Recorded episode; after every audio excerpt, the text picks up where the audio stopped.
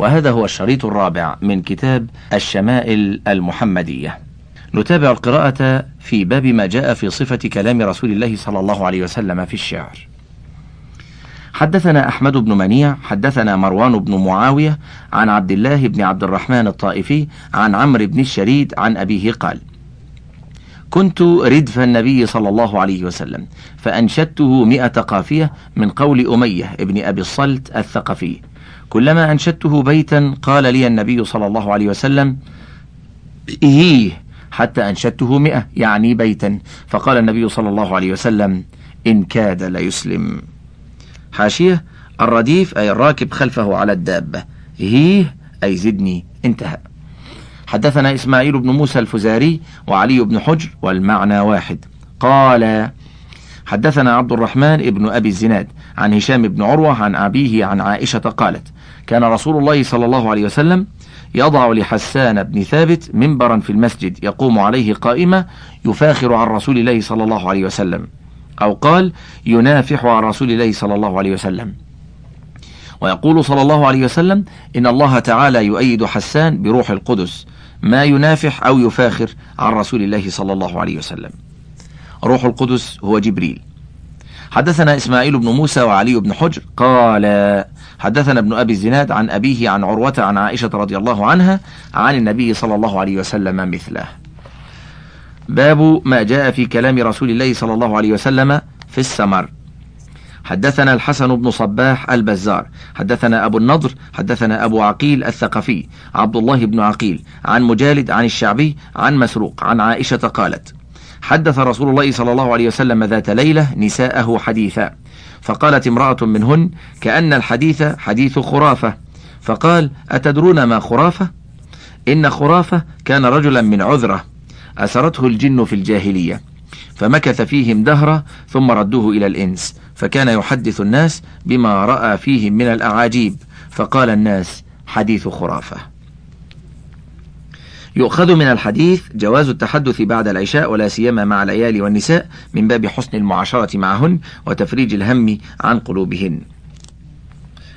حديث أم زرع. حدثنا علي بن حجر، أخبرنا عيسى بن يونس عن هشام بن عروة عن أخيه عبد الله بن عروة عن عروة عن عائشة قالت: جلست إحدى عشرة امرأة فتعاهدن وتعاقدن ألا يكتمن من أخبار أزواجهن شيئا، فقالت الأولى: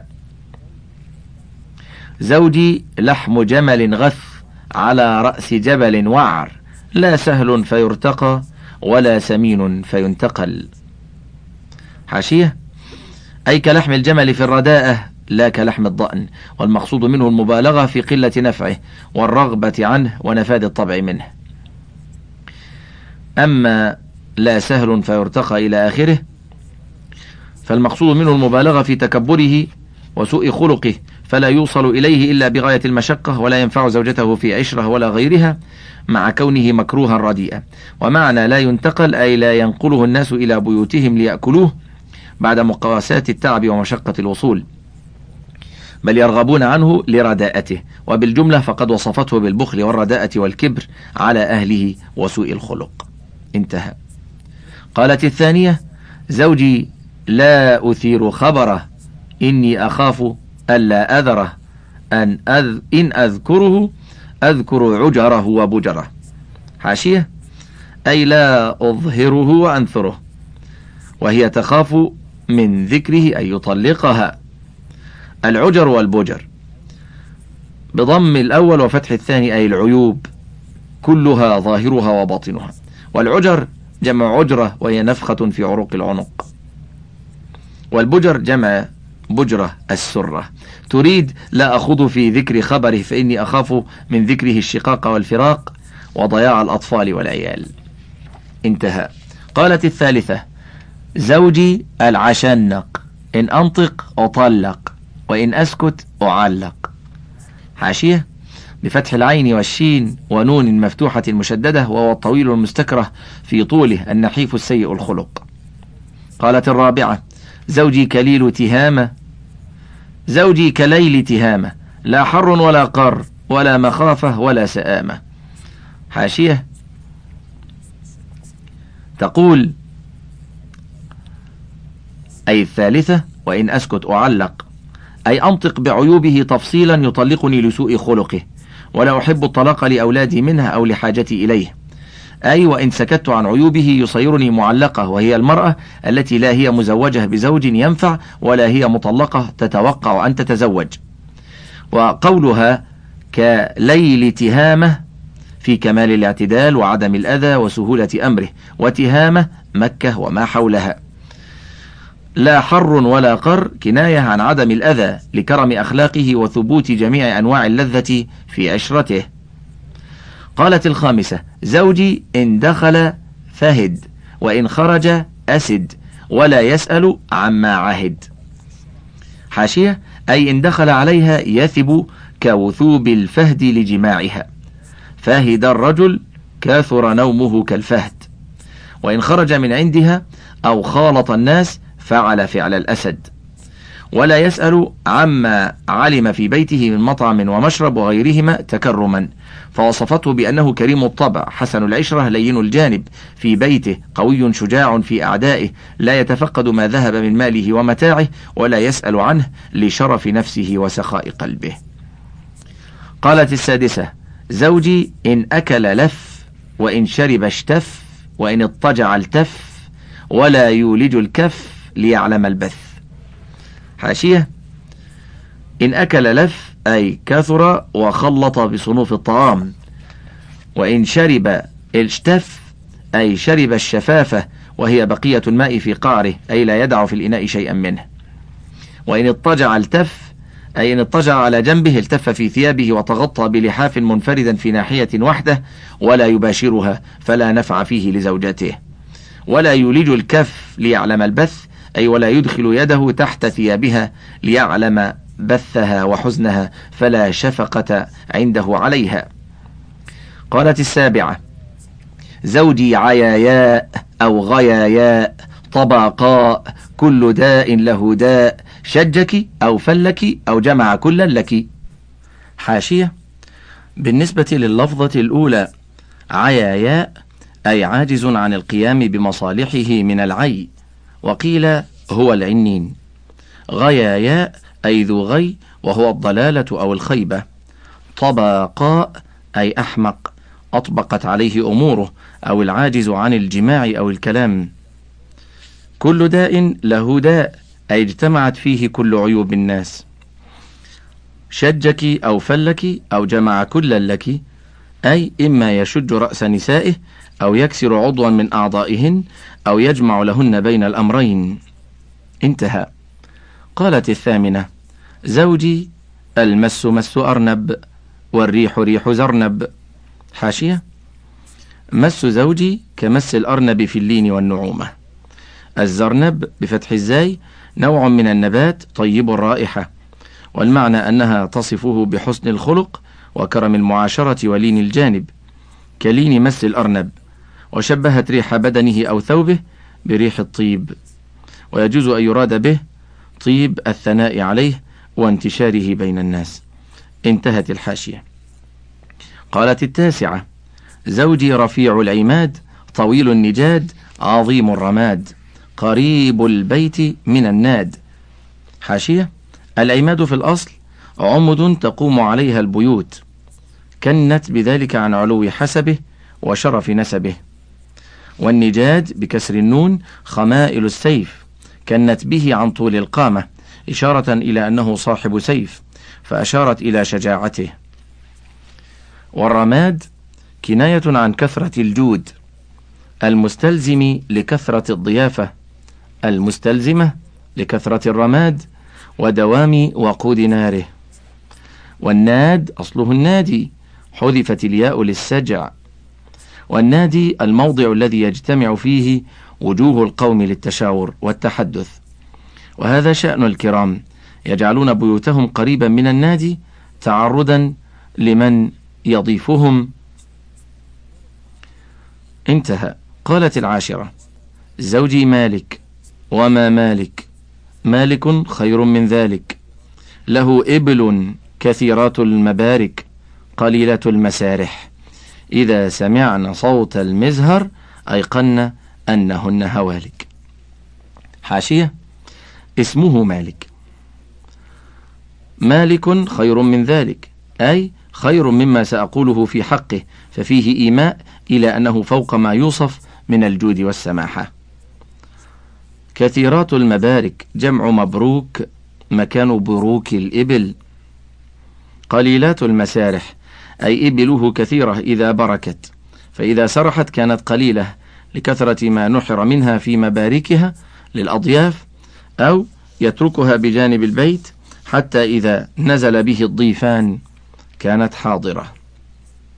إذا سمعنا صوت المزهر أيقن أنهن هوالك، أي إذا سمعت الإبل صوت العود الذي يضرب أيقن أنهن منحورات للأضياف من كرمه وجوده. قالت الحادية عشرة: زوجي أبو زرع، وما أبو زرع؟ أناس من حلي أذني. حاشية: كنته بذلك لكثرة زرعه، ويحتمل أنها كنته بذلك تفاؤلا بكثرة أولاده، ويكون الزرع بمعنى الولد. أناس بوزن أقام من النوس، وهو تحرك الشيء متدليا. من حلي أذني، المراد أنه حرك أذنيها من أجل ما حلاهما به. انتهى.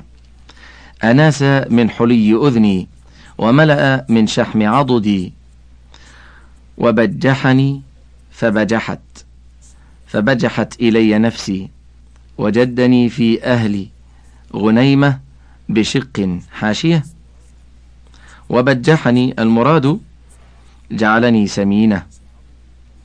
ملأ من شحم عضدي أي جعلني سمينة، وبجحني أي جعلني فرحة، فرحني ففرحت نفسي، وبجحني فبجحت إلي نفسي، وجدني في أهلي غنيمة بشق، فجعلني في أهل صهيل وأطيط ودانس ومنق. حاشية: غنيمة بالتصغير للتقليل، أي وجدني في أهل غنم قليلة. وبشق بالفتح والكسر، شق وشق، ويحتمل أنه اسم موضع أو بمعنى المشقة، ومنه قوله تعالى: إلا بشق الأنفس، من سورة النحل. والمعنى: وجدني في أهل غنم قليلة، فهم في جهد وضيق عيش، فجعلني في أهل صهيل وأطيط ودانس ومنقي. حملني إلى أهل خيل ذات صهيل وإبل ذات أطيط، فالصهيل صوت الخيل، والأطيط صوت الإبل، وبقر تدوس الزرع في بيدره ليخرج الحب من السنبل، ومنق بضم الميم وفتح النون وتشديد القاف، وهو الذي ينقي الحب وينظفه من التبن وغيره بعد الدرس بغربال، فهم أصحاب زرع وأرباب حب نظيف. والمراد من ذلك كله أنها كانت في أهل قلة ومشقة، فنقلها إلى أهل ثروة وكثرة لكونهم أصحاب خيل وإبل وغيرهما. فعنده أقول فلا أقبح، وأرقد فأتصبح، وأشرب فأتقمح، أي فأتكلم عنده بأي كلام فلا ينسبني إلى القبح لكرامتي عليه ولحسن كلامي لديه. أرقد فأتصبح أي أنام، فأدخل في الصبح فيرفق بي، ولا يوقظني لخدمته ومهنته، لأني محبوبة إليه، مع استغنائه عني بالخدم التي تخدمه وتخدمني. وأشرب فأتقمح أي فأروى وأدع الماء لكثرته عنده مع قلته عند غيره. والمعنى أنها لم تتألم منه لا من جهة المرقد ولا من جهة المشرب. أم أبي زرع، فما أم أبي زرع؟ عكومها رداح وبيتها فساح. حاشية: أرادت أن تمدح أم زوجها بعد مدح زوجها. عكومها رداح أي أعدالها وأوعية طعامها عظيمة ثقيلة كثيرة، فالعكوم جمع عكم، وهو العدل إذا كان فيه متاع، أو العدل إذا كان فيه متاع. والرداح بفتح الراء العظيمة الثقيلة الكثيرة. وبيتها فساح بفتح الفاء أي واسع، وسعة البيت دليل سعة الثروة. انتهى.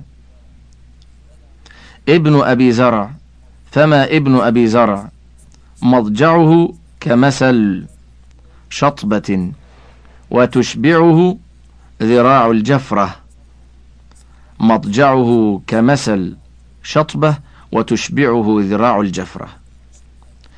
انتقلت إلى مدح ابن أبي زرع، مضجعه أي مرقده، كمثل بفتح أوله وثانيه بمعنى مسلول، شطبة بفتح الشين وسكون الطاء وهي ما شطب أي شق من جريد النخل وهو السعف، والمعنى أن محل اضطجاعه وهو الجنب كشطبة مسلولة من الجريد في الدقة، فهو خفيف اللحم دقيق الحصر كالشطبة المسلولة من قشرها. تشبعه ذراع الجافرة، تشبعه بضم التاء لأنه من الإشباع، والجفرة بفتح الجيم وسكون الفاء ولد الشاه إذا عظم واستكرش، والمراد أنه ضاو مهفهف قليل اللحم على نحو واحد على الدوام، وذلك شأن الكرام. بنت أبي زرع، فما بنت أبي زرع طوع أبيها وطوع أمها وملء كسائها وغيظ جارتها. حاشية: أي هي مطيعة لأبيها ومطيعة لأمها غاية الطاعة. ملء كسائها أي مالئة لكسائها لضخامتها وسمنها، وهذا ممدوح في النساء. وغيظ جارتها المراد منها ضرتها، فتغيظ ضرتها لغيرتها منها بسبب مزيد جمالها وحسنها. جارية أبي زرع، فما جارية أبي زرع أي خادمته، لا تبث حديثنا تبثيثا ولا تنقث ميرتنا تنقيثا ولا تملأ بيتنا تعشيشا، والمعنى لا تبث حديثنا تبثيثا أي لا تنشر كلامنا الذي نتكلم به فيما بيننا نشرا لديانتها، أي أنها متدينة. ولا تملأ بيتنا تعشيشا ولا تنقث ميرتنا تنقيثا، لا تنقث ميرتنا أي لا تنقل طعامنا نقلا لأمانتها وصيانتنا. وتنقث بفتح التاء وضم القاف والنون ساكنة، المعنى لا تنقل، والميرة بكسر الميم الطعام. ولا تملأ بيتنا تعشيشا أي لا تجعل بيتنا مملوءا من القمامة والكناسة حتى يصير كأنه عش الطائر، بل تصلحه وتنظفه لشطارتها. قالت: خرج أبو زرع والأوطاب تمخض. حاشية: أي والحال أن الأوطاب جمع وطب أي أسقية اللبن، تمخض وتمخض وتمخض. تمخض بالبناء للمجهول أي تحرك لاستخراج الزبد من اللبن، والمراد أنه خرج في حال كثرة اللبن، وذلك حال خروج العرب للتجارة. انتهى. فلقي امرأة معها ولدان لها كالفهدين يلعبان من تحت خصرها برمانتين. حاشية: كالفهدين أي مثل الفهدين في الوثوب واللعب وسرعة الحركة، تحت خصرها برمان برمانتين أي ذات ثديين صغيرين كالرمانتين، فيلعب ولداها بثدييها الشبيهين بالرمانتين، أو أنها ذات كفل عظيم إذا استلقت يصير تحتها فجوة يجري فيها الرمان، لعب ولداها برمي الرمان في تلك الفجوة، وهذا أنسب لأنها قالت من تحت خصرها. فطلقني ونكحها، فنكحت بعده رجلا سريا ركب شريا وأخذ خطيا وأراح علي نعما ثريا. حاشية: سريا أي من سرات الناس وأشرافها، ركب شريا أي فرسا يتشرى في مشيه أي يلج فيه بلا فتور، وأخذ خطيا وهو الرمح المنسوب إلى الخط، قرية بساحل بحر عمان تعمل فيها الرياح، وأراح علي نعما ثرية أي جعلها داخلة علي في وقت الرواح، وهو ما بعد الزوال، أو أدخلها علي في المراح وأراح علي. هنا وضع كسرة تحت النون فقال نعم، والأوضح والأظهر أنها نعم من النعم، أي الإبل والغنم والبقر، والله أعلم. ثرية أي من الثروة، وهي كسرة المال. وأعطاني من كل رائحة زوجة، أي أعطاها من كل بهيمة ذاهبة إلى بيتي في وقت الرواح زوجين اثنين اثنين. وقال كلي أم زرع وميري أهلك. قال الزوج الذي تزوجها بعد أبي زرع كلي ما تشائين وأعطي أقاربك. فلو جمعت كل شيء أعطانيه ما بلغ أصغر آنية أبي زرع. قالت عائشة رضي الله عنها فقال لي رسول الله صلى الله عليه وسلم كنت لك كأبي زرع لأم زرع. انتهى الحديث ونوالي شرحه. يقول النبي صلى الله عليه وسلم كنت لك كأبي زرع لأم زرع، أي في الألفة والعطاء لا في الفرقة والخلاء. أخرجه البخاري في النكاح، ومسلم في الفضائل، والنسائي في عشرة النساء، وفيه زيادة إلا أنه طلقها وأنا لا أطلق. فقالت عائشة يا رسول الله بل أنت خير من أبي زرع. انظر القسطلاني على البخاري. انتهت الحاشية. باب ما جاء في صفة نوم رسول الله صلى الله عليه وآله وسلم. حدثنا محمد بن المثنى حدثنا عبد الرحمن بن مهدي حدثنا إسرائيل عن أبي إسحاق عن عبد الله بن يزيد عن البراء بن عازب أن النبي صلى الله عليه وسلم كان إذا أخذ مضجعه وضع كفه اليمنى تحت خده الأيمن وقال رب قني عذابك يوم تبعث عبادك. حدثنا محمد بن المثنى حدثنا عبد الرحمن حدثنا إسرائيل عن أبي إسحاق عن أبي عبيدة عن عبد الله مثله وقال يوم تجمع عبادك بدلا من تبعث. حدثنا محمود بن غيلان حدثنا عبد الرزاق حدثنا سفيان عن عبد الملك بن عمير عن ربعي بن حراش عن حذيفة قال. حاشية: ربعي بن حراش أبو مريم الكوفي، قانت لله لم يكذب قط، توفي سنة مئة وأربعة، خرج له الجماعة. انتهى. عن ربعي بن حراش عن حذيفة قال: كان النبي صلى الله عليه وسلم إذا أوى إلى فراشه قال: اللهم باسمك أموت وأحيا. وإذا استيقظ قال: الحمد لله الذي أحيانا بعدما أماتنا وإليه النشور.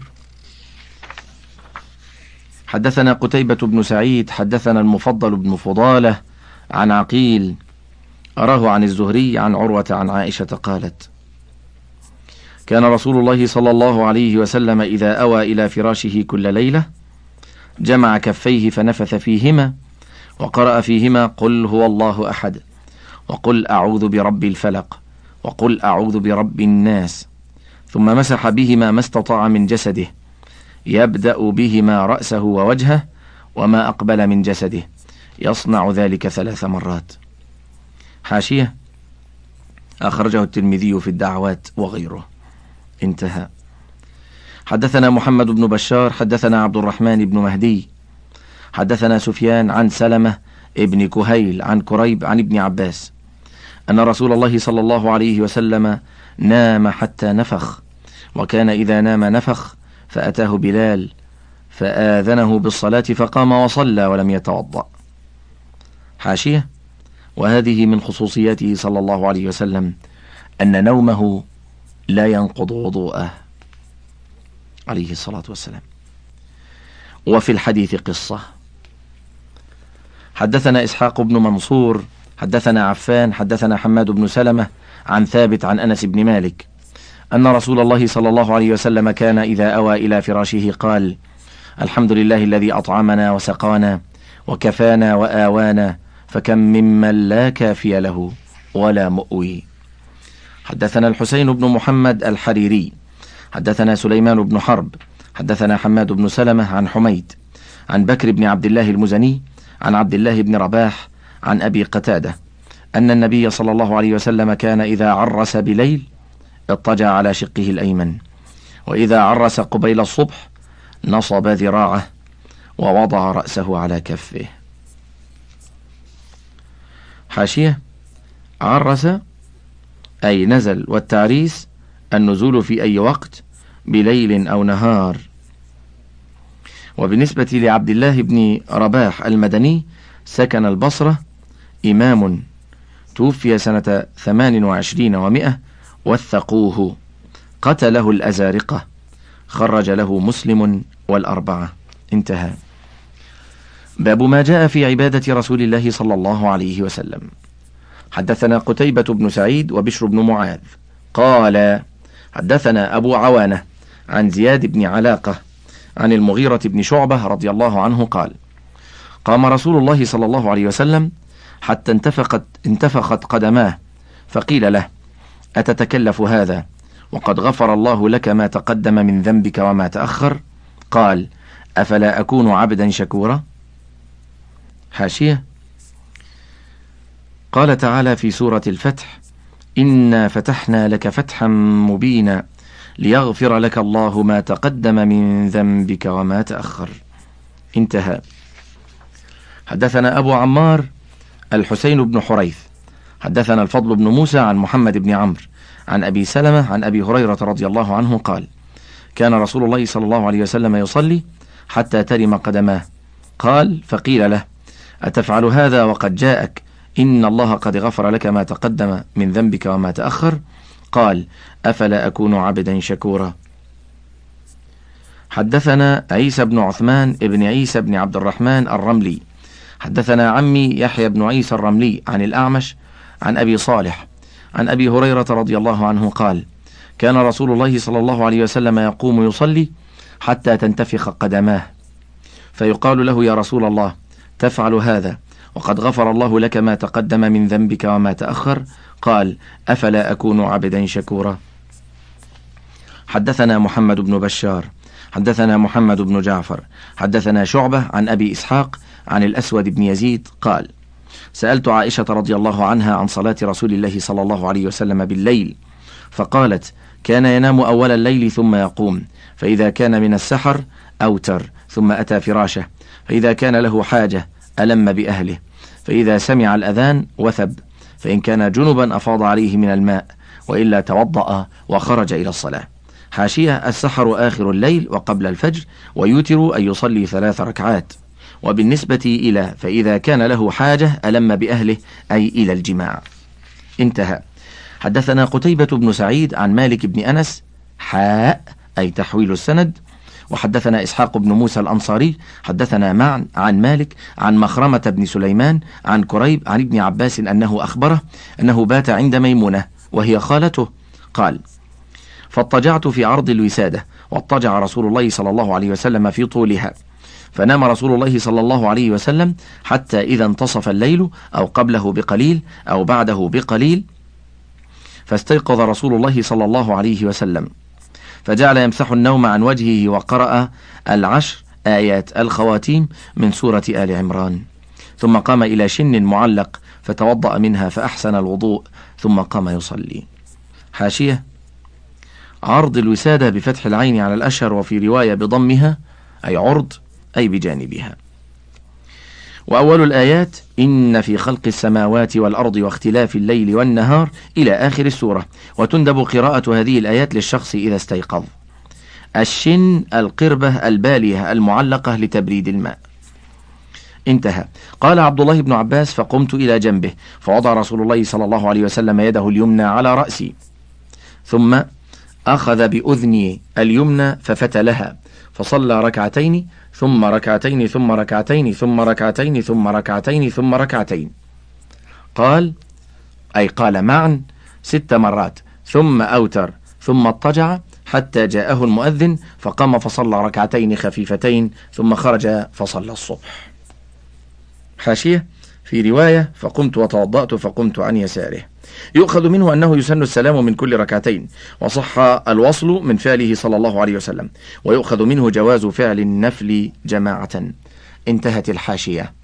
حدثنا أبو كريب محمد بن العلاء حدثنا وكيع عن شعبة عن أبي جمرة عن ابن عباس قال: كان النبي صلى الله عليه وسلم يصلي من الليل ثلاث عشرة ركعة. حدثنا قتيبة بن سعيد حدثنا أبو عوانة عن قتادة عن زرارة ابن أوفى عن سعد بن هشام عن عائشة أن النبي صلى الله عليه وسلم كان إذا لم يصلي بالليل منعه من ذلك النوم أو غلبته عيناه، صلى من النهار ثنتي عشرة ركعة. حدثنا محمد بن العلاء حدثنا أبو أسامة عن هشام يعني ابن إحسان عن محمد بن سيرين عن أبي هريرة عن النبي صلى الله عليه وسلم قال: إذا قام أحدكم من الليل فليفتتح صلاته بركعتين خفيفتين. حدثنا قتيبة بن سعيد عن مالك بن أنس حاء أي تحويل السند. وحدثنا إسحاق بن موسى حدثنا معا حدثنا مالك عن عبد الله بن أبي بكرة عن أبيه أن عبد الله بن قيس بن مخرمة أخبره عن زيد بن خالد الجهني أنه قال: لأرمقن صلاة النبي صلى الله عليه وسلم فتوسدت عتبته أو فسطاطه، فصلى رسول الله صلى الله عليه وسلم ركعتين خفيفتين، ثم صلى ركعتين طويلتين، ثم صلى ركعتين وهما دون اللتين قبلهما، ثم صلى ركعتين وهما دون اللتين قبلهما، ثم صلى ركعتين وهما دون اللتين قبلهما، ثم صلى ركعتين وهما دون اللتين قبلهما، ثم أوتر، فذلك ثلاث عشرة ركعة. حاشية: ذكر طويلتين ثلاث مرات للمبالغة في غاية الطول. انتهى. حدثنا إسحاق بن موسى حدثنا معا حدثنا مالك عن سعيد بن أبي سعيد المقبري عن أبي سلمة ابن عبد الرحمن أنه أخبره أنه سأل عائشة رضي الله تعالى عنها كيف كانت صلاة رسول الله صلى الله عليه وسلم في رمضان، فقالت: ما كان رسول الله صلى الله عليه وسلم ليزيد في رمضان ولا في غيره عن إحدى عشرة ركعة، يصلي أربعة لا تسأل عن حسنهن وطولهن، ثم يصلي أربعة لا تسأل عن حسنهن وطولهن، ثم يصلي ثلاثة. قالت عائشة رضي الله عنها: قلت يا رسول الله أتنام قبل أن توتر؟ فقال: يا عائشة إن عيني تنامان ولا ينام قلبي. حدثنا إسحاق بن موسى حدثنا معا حدثنا مالك عن ابن شهاب عن عروة عن عائشة رضي الله عنها أن رسول الله صلى الله عليه وسلم كان يصلي من الليل إحدى عشرة ركعة يوتر منها بواحدة، فإذا فرغ منها اضطجع على شقه الأيمن. حدثنا ابن أبي عمر حدثنا معا عن مالك عن ابن شهاب نحوه حاء تحويل السند. حدثنا قتيبة عن مالك عن ابن شهاب نحوه. حاشية: فعله هذا صلى الله عليه وسلم يدل على استحباب الاضطجاع، وقد تركه صلى الله عليه وسلم بيانا لجواز الترك، والله أعلم. انتهى. حدثنا هناد حدثنا أبو الأحوص عن الأعمش عن إبراهيم عن الأسود عن عائشة قالت: كان رسول الله صلى الله عليه وسلم يصلي من الليل تسع ركعات. حدثنا محمود بن غيلان حدثنا يحيى بن آدم حدثنا سفيان الثوري عن الأعمش نحوه. حدثنا محمد بن المثنى حدثنا محمد بن جعفر حدثنا شعبة عن عمرو بن مرة عن أبي حمزة رجل من الأنصار عن رجل من بني عبس عن حذيفة ابن اليمان رضي الله عنه أنه صلى مع النبي صلى الله عليه وسلم من الليل قال: فلما دخل في الصلاة قال: الله أكبر ذو الملكوت والجبروت والكبرياء والعظمة. قال: ثم قرأ البقرة ثم ركع، فكان ركوعه نحوا من قيامه، وكان يقول: سبحان ربي العظيم سبحان ربي العظيم، ثم رفع رأسه، فكان قيامه نحو من ركوعه، وكان يقول: لربي الحمد لربي الحمد، ثم سجد، فكان سجوده نحو من قيامه، وكان يقول: سبحان ربي الأعلى سبحان ربي الأعلى، ثم رفع رأسه، فكان ما بين السجدتين نحو من السجود، وكان يقول: رب اغفر لي رب اغفر لي، حتى قرأ البقرة وآل عمران والنساء والمائدة أو الأنعام. شعبة الذي شك في المائدة والأنعام. قال أبو عيسى وأبو حمزة اسمه طلحة بن زيد، وأبو حمزة الضبعي اسمه نصر بن عمران. حدثنا أبو بكر محمد بن نافع البصري حدثنا عبد الصمد ابن عبد الوارث عن إسماعيل بن مسلم العبدي عن أبي المتوكل عن عائشة رضي الله عنها قالت: قام رسول الله صلى الله عليه وسلم بآية من القرآن ليلة. حدثنا محمود بن غيلان حدثنا سليمان ابن حرب حدثنا شعبة عن الأعمش عن أبي وائل عن عبد الله بن مسعود قال: صليت ليلة مع رسول الله صلى الله عليه وسلم فلم يزل قائما حتى هممت بأمر سوء، قيل له وما هممت به؟ قال هممت أن أقعد وأدع النبي صلى الله عليه وسلم. حاشية: في فضائل القرآن لأبي عبيدة عن أبي ذر قام المصطفى صلى الله عليه وسلم ليلة فقرأ آية واحدة الليل كله حتى أصبح بها يقوم وبها يركع، فقيل لأبي ذر ما هي؟ قال إن تعذبهم فإنهم عبادك وإن تغفر لهم فإنك أنت العزيز الحكيم، من سورة المائدة الآية الثامنة عشرة بعد المئة. انتهى. حدثنا سفيان بن وكيع حدثنا جرير عن الأعمش نحوه، أي نحو حديث عبد الله بن مسعود أنه هم بأمر سوء.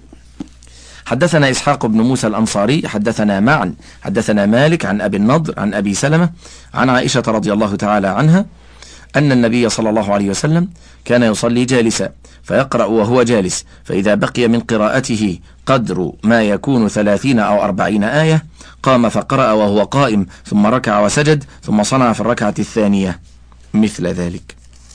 حاشية: الحديث يدل على جواز فعل بعض صلاة التطوع من قعود وبعضها من قيام وهو قول الجمهور. انتهى.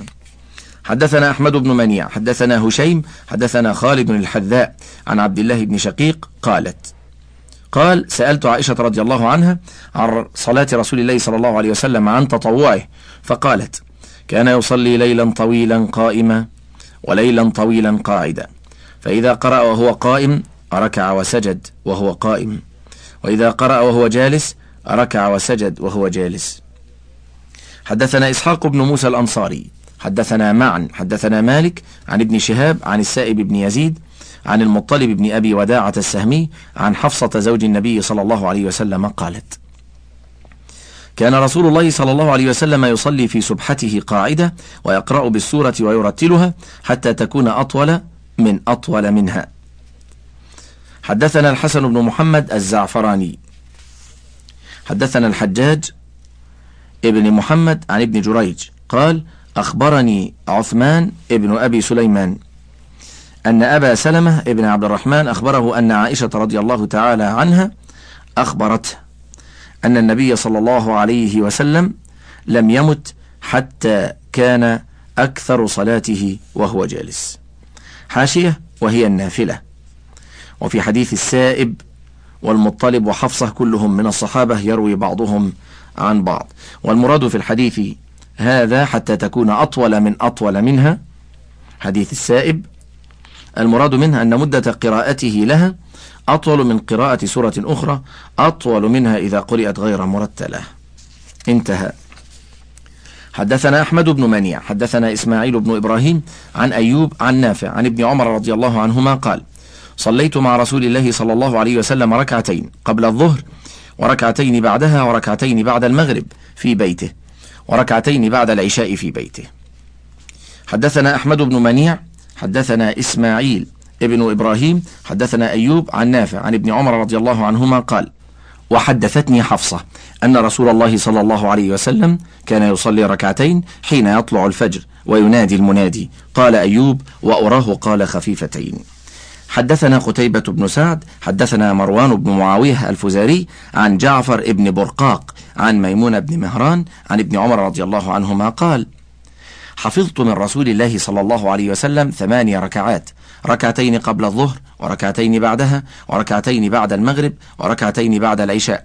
قال ابن عمر وحدثتني حفصة بركعتي الغداء ولم أكن أراهما من النبي صلى الله عليه وسلم.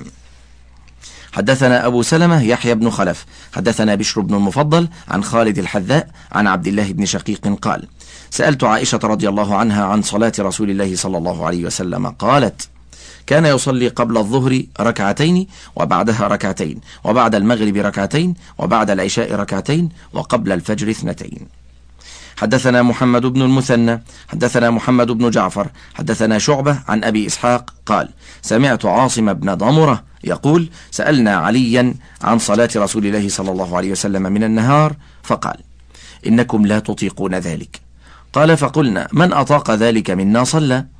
فقال كان إذا كانت الشمس منها هنا كهيئتها, كهيئتها منها هنا عند العصر صلى ركعتين، وإذا كانت الشمس منها هنا كهيئتها منها هنا عند الظهر صلى أربعة، ويصلي قبل الظهر أربعة وبعدها ركعتين، وقبل العصر أربعة، يفصل بين كل ركعتين بالتسليم على الملائكة المقربين والنبيين ومن تبعهم من المؤمنين والمسلمين. باب صلاة الضحى. حدثنا محمود بن غيلان، حدثنا أبو داود الطيالسي، حدثنا شعبة عن يزيد الرشك قال: سمعت معاذة قالت: قلت لعائشة رضي الله تعالى عنها: أكان النبي صلى الله عليه وسلم يصلي الضحى؟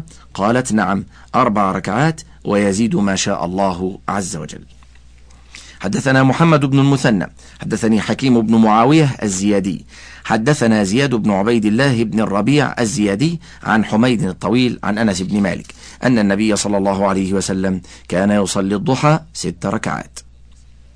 حدثنا محمد بن المثنى، حدثنا محمد بن جعفر، حدثنا شعبة عن عمرو بن مرة عن عبد الرحمن بن أبي ليلى قال: ما أخبرني أحد أنه رأى النبي صلى الله عليه وسلم يصلي الضحى إلا أم هانئ رضي الله تعالى عنها، فإنها حدثت أن رسول الله صلى الله عليه وسلم دخل بيتها يوم فتح مكة فاغتسل فسبح ثمان ركعات، ما رأيته صلى الله عليه وسلم صلى صلاة قط أخف منها، غير أنه كان يتم الركوع والسجود. حدثنا ابن أبي عمر، حدثنا وكيع، حدثنا كهمس ابن الحسن عن عبد الله بن شقيق قال: قلت لعائشة رضي الله تعالى عنها: أكان النبي صلى الله عليه وسلم يصلي الضحى؟ قالت: لا، إلا أن يجيء من مغيبه. حدثنا زياد البغدادي، حدثنا محمد بن ربيعة عن فضيل بن مرزوق عن عطية عن أبي الخدري رضي الله عنه قال: كان النبي صلى الله عليه وسلم يصلي الضحى حتى نقول لا يدعها، ويدعها حتى نقول لا يصليها. حدثنا أحمد بن منيع عن هشيم، حدثنا عبيدة عن إبراهيم عن سهم بن منجاب عن قرثع الضبي أو عن قزعه عن قرثع عن أبي أيوب، هنا تحويل في السند، عن أبي أيوب الأنصاري رضي الله تعالى عنه أن النبي صلى الله عليه وسلم كان يدمن أربع ركعات عند زوال الشمس، فقلت: يا رسول الله، إنك تدمن هذه الأربع ركعات عند زوال الشمس؟ فقال: إن أبواب السماء تفتح عند زوال الشمس فلا ترتج حتى يصلى الظهر، فأحب أن يصعد لي في تلك الساعة خير. قلت: أفي كلهن قراءة؟ قال: نعم. قلت: هل فيهن تسليم فاصل؟ قال: لا. أخبرني أحمد بن منيع، حدثنا أبو معاوية، حدثنا عبيدة عن إبراهيم عن سهم بن منجاب عن قزعة عن قرثع عن أبي أيوب الأنصاري رضي الله عنه عن النبي صلى الله عليه وسلم نحوه. حدثنا محمد بن المثنى، حدثنا أبو داود، حدثنا محمد بن مسلم ابن أبي الوضاح عن عبد الكريم الجزري عن مجاهد عن عبد الله بن السائب أن رسول الله صلى الله عليه وسلم كان يصلي أربعا بعد أن تزول الشمس قبل الظهر، وقال: إنها ساعة تفتح فيها أبواب السماء فأحب أن يصعد لي فيها عمل صالح. حدثنا أبو سلمة يحيى بن خلف، حدثنا عمر بن علي المقدمي عن مسعر بن كدام عن أبي إسحاق عن عاصم بن ضمرة عن علي أنه كان يصلي قبل الظهر أربعة، وذكر أن رسول الله صلى الله عليه وسلم كان يصليها عند الزوال ويمد فيها. باب صلاة التطوع في البيت. حدثنا عباس العنبري، حدثنا عبد الرحمن بن مهدي عن معاوية بن صالح عن العلاء بن الحارث عن حرام بن معاوية عن عمه عبد الله بن سعد قال: سألت رسول الله صلى الله عليه وسلم عن الصلاة في بيتي والصلاة في المسجد، قال: قد ترى ما أقرب بيتي من المسجد، فلأن أصلي في بيتي أحب إلي من أن أصلي في المسجد، إلا أن تكون صلاة مكتوبة. باب ما جاء في صوم رسول الله صلى الله عليه وسلم.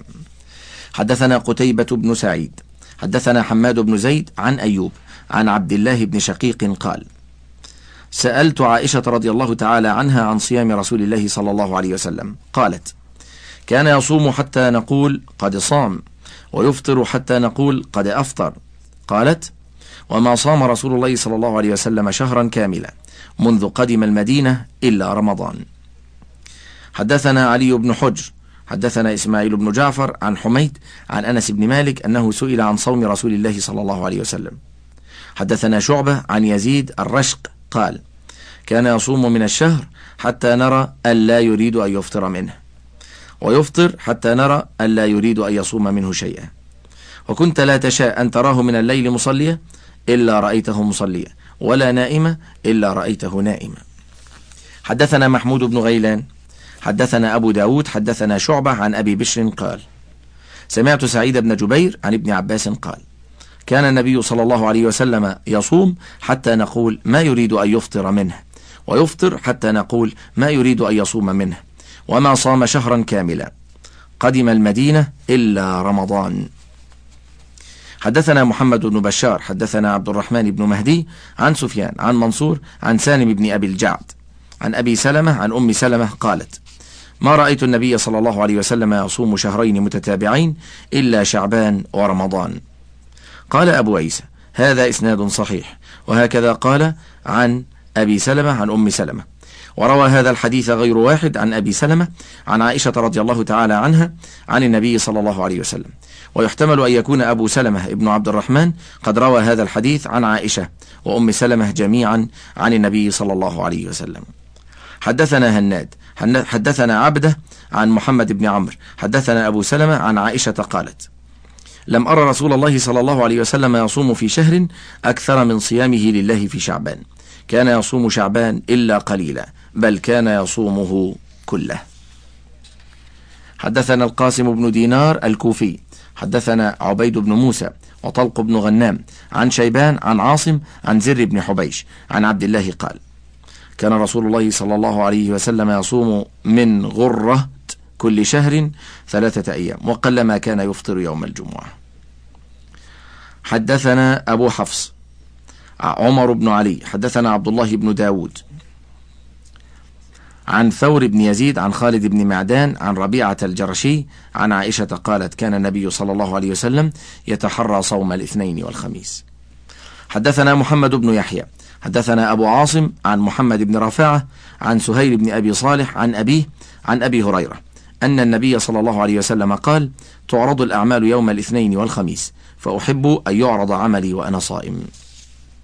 حدثنا محمود بن غيلان حدثنا أبو أحمد ومعاوية بن هشام قال: حدثنا سفيان عن منصور عن خيثمة عن عائشة قالت: كان النبي صلى الله عليه وسلم يصوم من الشهر السبت والأحد والاثنين، ومن الشهر الآخر الثلاثاء والأربعاء والخميس. حدثنا أبو مصعب المديني مالك بن أنس عن أبي النضر عن أبي سلمة ابن عبد الرحمن عن عائشة قالت: ما كان رسول الله صلى الله عليه وسلم يصوم في شهر أكثر من صيامه في شعبان.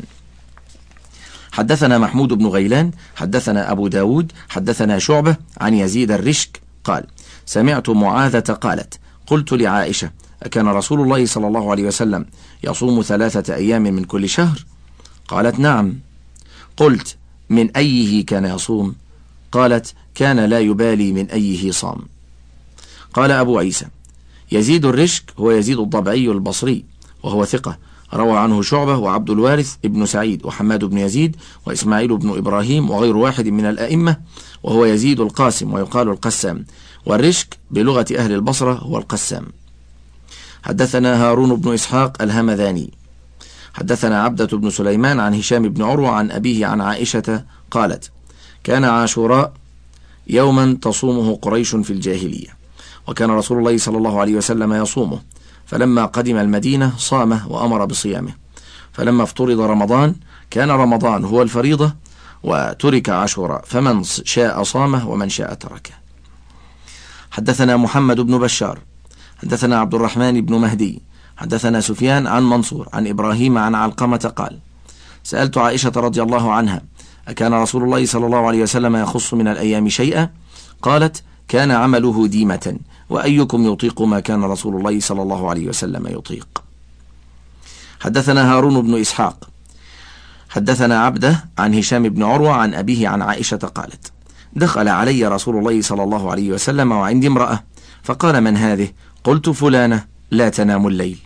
فقال رسول الله صلى الله عليه وسلم: عليكم من الأعمال ما تطيقون، فوالله لا يمل الله حتى تملوا. وكان أحب ذلك إلى رسول الله صلى الله عليه وسلم الذي يدوم عليه صاحبه.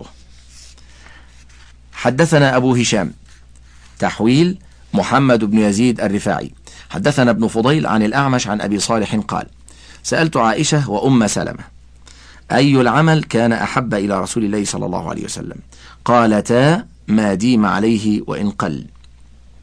حدثنا محمد بن إسماعيل حدثنا عبد الله بن صالح حدثني معاوية بن صالح عن عمرو بن قيس أنه سمع عاصم بن حميد قال: سمعت عوف بن مالك يقول: كنت مع رسول الله صلى الله عليه وسلم ليلة فاستاك ثم توضأ ثم قام يصلي فقمت معه، فبدأ فاستفتح البقرة فلا يمر بآية رحمة إلا وقف فسأل، ولا يمر بآية عذاب إلا وقف فتعوذ، ثم ركع فمكث راكعا بقدر قيامه ويقول في ركوعه: سبحان ذي الجبروت والملكوت والكبرياء والعظمة، ثم سجد بقدر ركوعه ويقول في سجوده: سبحان ذي الجبروت والملكوت والكبرياء والعظمة، ثم قرأ آل عمران ثم سورة سورة يفعل مثل ذلك. باب ما جاء في قراءة رسول الله صلى الله عليه وسلم. حدثنا قتيبة بن سعيد حدثنا الليث عن, عن أبي مليكة عن يعلى ابن مملك أنه سأل أم سلمة عن قراءة رسول الله صلى الله عليه وسلم فإذا هي تنعت قراءة مفسرة حرفا حرفا. حدثنا محمد بن بشار حدثنا وهب بن جرير ابن حازم حدثنا أبي عن قتادة قال: قلت لأنس بن مالك: كيف كانت قراءة رسول الله صلى الله عليه وسلم؟ قال: مدا. حدثنا علي بن حجر حدثنا يحيى بن سعيد الأموي عن ابن جريج عن ابن أبي مليكة عن أم سلمة قالت: كان النبي صلى الله عليه وسلم يقطع قراءته يقول: الحمد لله رب العالمين، ثم يقف، ثم يقول: الرحمن الرحيم، ثم يقف، وكان يقرأ مالك يوم الدين. حدثنا قتيبة حدثنا الليث عن معاوية بن صالح عن عبد الله بن أبي قيس قال: سألت عائشة رضي الله عنها عن قراءة النبي صلى الله عليه وسلم، أكان يسر بالقراءة أم يجهر؟ قالت: كل ذلك قد كان يفعل، قد كان ربما أسر وربما جهر، فقلت: الحمد لله الذي جعل في الأمر ساعة. حدثنا محمود بن غيلان حدثنا وكيع حدثنا مسعر عن أبي العلاء العبدي عن يحيى بن جعدة عن أم هانئ قالت: كنت أسمع قراءة النبي صلى الله عليه وسلم وأنا على عريشي. حدثنا محمود بن غيلان حدثنا أبو داود حدثنا شعبة عن معاوية بن قرة قال: سمعت عبد الله بن مغفل يقول: رأيت النبي صلى الله عليه وسلم على ناقته يوم الفتح وهو يقرأ: إنا فتحنا لك فتحا مبينا ليغفر لك الله ما تقدم من ذنبك وما تأخر. قال: فقرأ ورجع. قال: وقال معاوية بن قرة: لولا أن يجتمع الناس علي لأخذت لكم في ذلك الصوت، أو قال اللحن. حدثنا قتيبة بن سعيد حدثنا نوح بن قيس الحذاني عن حسام بن مصك عن قتادة قال: ما بعث الله نبيا إلا حسن الوجه حسن الصوت، وكان نبيكم صلى الله عليه وسلم حسن الوجه حسن الصوت، وكان لا يرجع. حدثنا عبد الله بن عبد الرحمن حدثنا يحيى بن حسان حدثنا عبد الرحمن بن أبي الزناد عن عمرو بن أبي عمرو عن عكرمة عن ابن عباس رضي الله عنهما قالت: كانت قراءة النبي صلى الله عليه وسلم ربما يسمعها من في الحجرة وهو في البيت. باب ما جاء في بكاء رسول الله صلى الله عليه وسلم. حدثنا سويد بن نصر حدثنا عبد الله بن المبارك عن حماد بن سلمة عن ثابت عن مطرف وهو ابن الشخير عن أبيه قال: أتيت رسول الله صلى الله عليه وسلم وهو يصلي ولجوفه أزيز كأزيز المرجل من البكاء. حدثنا محمود بن غيلان حدثنا معاوية بن هشام حدثنا سفيان عن الأعمش عن إبراهيم عن عبيد عن عبد الله بن مسعود رضي الله عنه قال: قال لي رسول الله صلى الله عليه وسلم: اقرأ علي، فقلت: يا رسول الله، أقرأ عليك وعليك أنزل؟ قال: إني أحب أن أسمعه عن غيري، فقرأت سورة النساء حتى بلغت: وجئنا بك على هؤلاء شهيدا. قال: فرأيت عيني رسول الله صلى الله عليه وسلم تهملا. حدثنا قتيبة حدثنا جرير عن عطاء بن السائب عن أبيه عن عبد الله بن عمرو قال: انكسفت الشمس يوما على عهد رسول الله صلى الله عليه وسلم، فقام رسول الله صلى الله عليه وسلم يصلي حتى لم يكد يركع ثم ركع فلم يكد يرفع رأسه، ثم رفع رأسه فلم يكد أن يسجد، ثم سجد فلم يكد أن يرفع رأسه، فلم يكد أن يسجد، ثم سجد فلم يكد أن يرفع رأسه، فجعل ينفخ ويبكي ويقول: ربي ألم تعدني ألا تعذبهم وأنا فيهم، ربي ألم تعدني ألا تعذبهم وهم يستغفرون ونحن نستغفرك. فلما صلى ركعتين انجلت الشمس فقام فحمد الله تعالى وأثنى عليه، ثم قال: إن الشمس والقمر آيتان من آيات الله لا ينكسفان لموت أحد ولا لحياته، فإذا انكسف فافزعوا إلى ذكر الله. حدثنا محمود بن غيلان حدثنا أبو أحمد حدثنا سفيان عن عطاء بن السائب عن عكرمة عن ابن عباس قال: أخذ رسول الله صلى الله عليه وسلم ابنة له تقضي، فاحتضنها فوضعها بين يديه فماتت وهي بين يديه، وصاحت أم أيمن فقال، يعني صلى الله عليه وسلم: أتبكين عند رسول الله؟ فقالت: ألست أراك تبكي؟ قال: إني لست أبكي، إنما هي رحمة، إن المؤمن بكل خير على كل حال، إن نفسه تنزع من بين جنبيه وهو يحمد الله عز وجل. حدثنا محمد بن بشار حدثنا عبد الرحمن بن مهدي حدثنا سفيان عن عاصم بن عبيد الله عن القاسم بن محمد عن عائشة رضي الله عنها أن رسول الله صلى الله عليه وسلم قبل عثمان بن مضعون وهو ميت وهو يبكي، أو قال: عيناه تهراقان.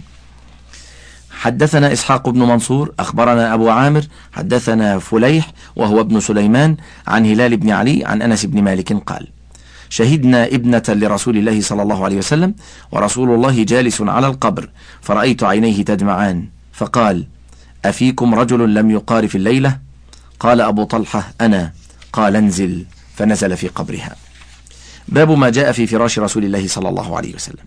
حدثنا علي بن حجر حدثنا علي بن مسهر عن هشام بن عروة عن أبيه عن عائشة رضي الله عنها قالت: إنما كان فراش رسول الله صلى الله عليه وسلم الذي ينام عليه من أدم حشوه ليف. حدثنا أبو الخطاب زياد بن يحيى البصري حدثنا عبد الله بن مهدي حدثنا جعفر بن محمد عن أبيه قال: سئلت عائشة: ما كان فراش رسول الله صلى الله عليه وسلم في بيتك؟ قالت: من أدم حشوه من ليف. وسئلت حفصة: ما كان فراش رسول الله صلى الله عليه وسلم في بيتك؟ قالت: مسحة نثنيه ثنيتين فينام عليه. حاشية: المسح بكسر الميم وسكون السين هو كساء خشن يعد للفراش من صوف. انتهى. فلما كان ذات ليلة قلت: لو ثنيته أربع ثنيات لكان أوطأ له، فثنيناه له بأربع ثنيات، فلما أصبح قال: ما فرشتم لي الليلة؟ قالت: قلنا هو فراشك إلا أن ثنيناه بأربع ثنيات، قلنا هو أوطأ لك. قال: ردوه لحالته الأولى، فإنه منعتني وطأته صلاتي الليلة. انتهى الشريط الرابع من الشمائل المحمدية، وله بقية على الشريط الخامس.